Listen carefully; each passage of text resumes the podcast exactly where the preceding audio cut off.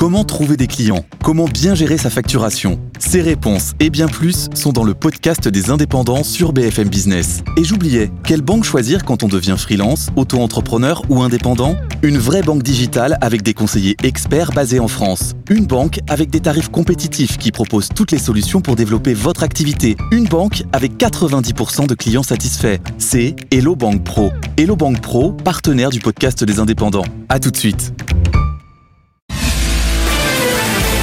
BFM Business, BFM Patrimoine, la vie IMO.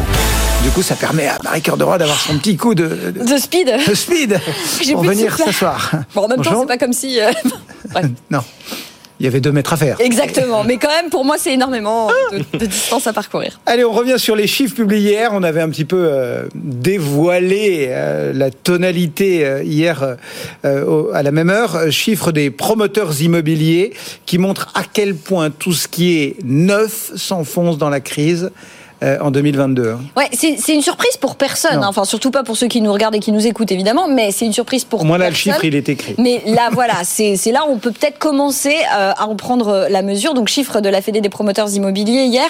Euh, donc, on est sur une baisse globale des ventes de l'ordre de 25% sur l'ensemble de l'année 2022.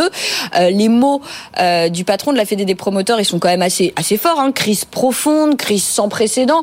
Et pour cause, quand je vous dis baisse globale de 25%, c'est tous les segments qui chutent. Vous avez évidemment ce gros segment qui sont euh, les ventes aux institutionnels et aux bailleurs sociaux. Là, on baisse de 36-37%.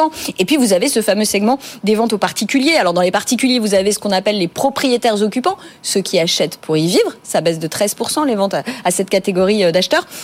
Et puis vous avez les propriétaires investisseurs, ceux qui achètent pour mettre à la location. Et puis alors là, ça baisse de 26% euh, sur un an. Le problème, c'est qu'en fait, et ce que dit euh, et ce sur quoi insiste euh, la Fédé des, des promoteurs, c'est qu'on a une crise qui s'est ajoutée à la crise. C'est-à-dire que la crise de l'offre, c'est terrible à dire, elle est là depuis tellement longtemps. C'est-à-dire qu'on est vraiment sur une crise structurelle avec les problématiques de délivrance Ah de permis de construire. d'offre, hein. Voilà, c'est depuis le choc d'offre 2017, vous vous rappelez, hein Euh, les problématiques de délivrance de permis de construire, les normes qui s'empilent.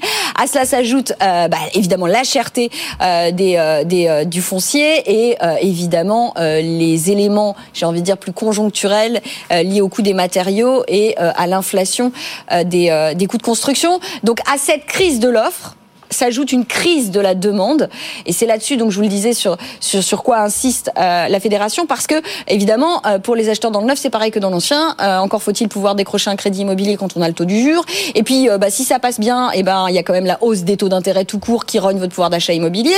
Et l'autre élément c'est les prix du neuf, qui eux, contrairement à l'ancien qui commence à se retourner, ne baissent pas, même pire, ils continuent d'augmenter. Pourquoi? Parce que hausse des coûts, parce que particularité du logement neuf, je vais pas y revenir, mais enfin le fait est qu'on est sur une hausse des prix sur un an de 4,8%.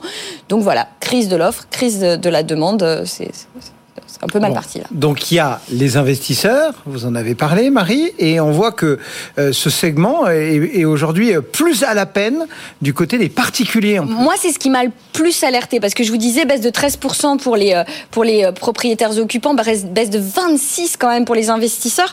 Euh, C'est deux fois plus fort. Faut bien voir que la part des investisseurs dans les ventes euh, des promoteurs aux particuliers, elle n'a jamais été aussi faible depuis 2013-2014. Alors, je précise cette date parce que c'était du temps du fameux dispositif du flot que les professionnels du secteur avaient opportunément appelé le du flop parce qu'évidemment ils ne rencontraient pas un large succès à l'époque.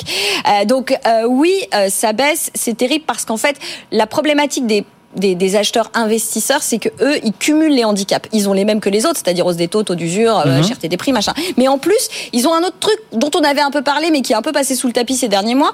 Euh, les règles du régulateur, le Haut Conseil de stabilité financière, qui ont changé euh, sur le mode de calcul du taux d'endettement de ces investisseurs. C'est-à-dire qu'auparavant, on prenait en gros, j'essaie de résumer grossièrement parce que c'est une mode de calcul un peu complexe, mais avant, on prenait en gros 70% des loyers que vous alliez percevoir en tant que propriétaire investisseur.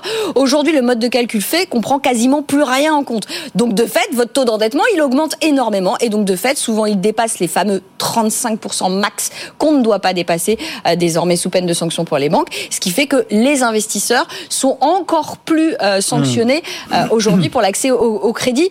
Encore une fois, c'est un tel drame potentiel pour le secteur et pour le logement au sens large hein, que là, la Oui, Fédé... parce y a ça, il faut tirer le fil jusqu'au bout. Oui, oui hein. c'est ça, parce que là, moi, j'arrête pas de vous S'il y dire. en a plus, va- il y aura plus de logements C'est ça, on va avoir des faillites hein, du côté des promoteurs immobiliers, c'est une quasi-certitude aujourd'hui. Mais derrière, effectivement, encore une fois, on parle de production de logements. hein. Ils estiment à la Fédé qu'il faudrait construire non pas 500 000, ils sont un peu moins généreux, 450 000. On est à 350 aujourd'hui, donc il va falloir un, tout, un moment se réveiller. Donc eux, ils demandent des mesures exceptionnelles, euh, quasi immédiates. Alors après, bon, est-ce qu'ils les auront euh, Bon, on va pas être négatif tout de suite et pessimiste, mais bon, bref, ils demandent notamment euh, un PTZ un peu reboosté. Ils évoquent l'idée de baisser la TVA. Ils évoquent aussi l'idée d'une suppression des droits de succession pour l'achat de logements neufs. Bref, ils évoquent pas mal d'idées. Pas sûr que le gouvernement soit en mesure de les entendre à la fin du quoi qu'il en coûte. Euh, Bon, voilà. Marie Cœur de.